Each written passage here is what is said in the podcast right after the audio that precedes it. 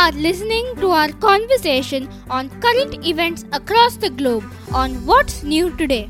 Every day we take one important news event and discuss it like a nice story. I find stories ever so interesting. This is me, Adya Vinith, in grade 5, and my co host and fellow story narrator is Sangeeta. Recently, scientists recorded thousands of pig sounds. You know, like their squeals and grunts and howls. For each sound they heard, they recorded the pig's emotion whether the pig is happy or sad or perhaps hungry or excited. And now, using all this information, scientists are building an algorithm, uh, something that they can use in an app on a mobile phone, I'm guessing, to tell us whenever we hear a pig sound, whether that sound is associated with a positive emotion or a negative emotion. They cannot have first understood the emotions of the pig when they heard the sounds because pig faces are not exactly like humans and they're not very easy to detect. I think scientists use the contexts in which the sounds were recorded. For instance, if the pigs were running around happily, right?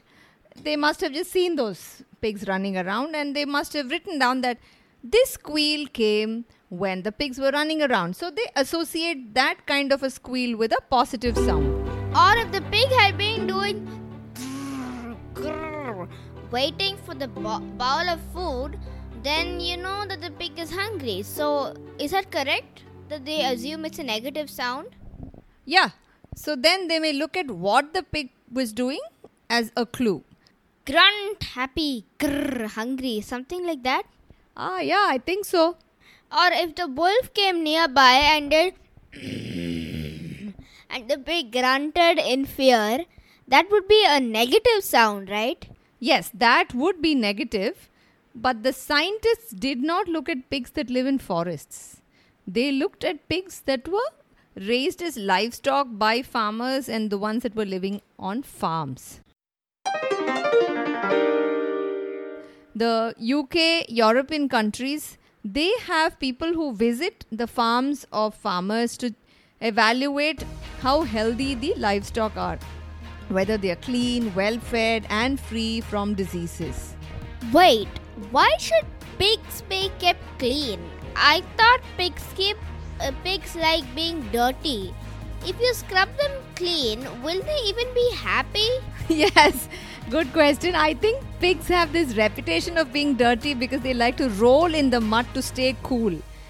But if you give a pig a very cool place, the pigs naturally prefer staying clean. They their preference is not to be dirty. Their preference is to stay cool.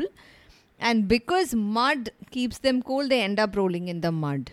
Oh, so that's why all these Google pictures of pigs show spotless pink pigs.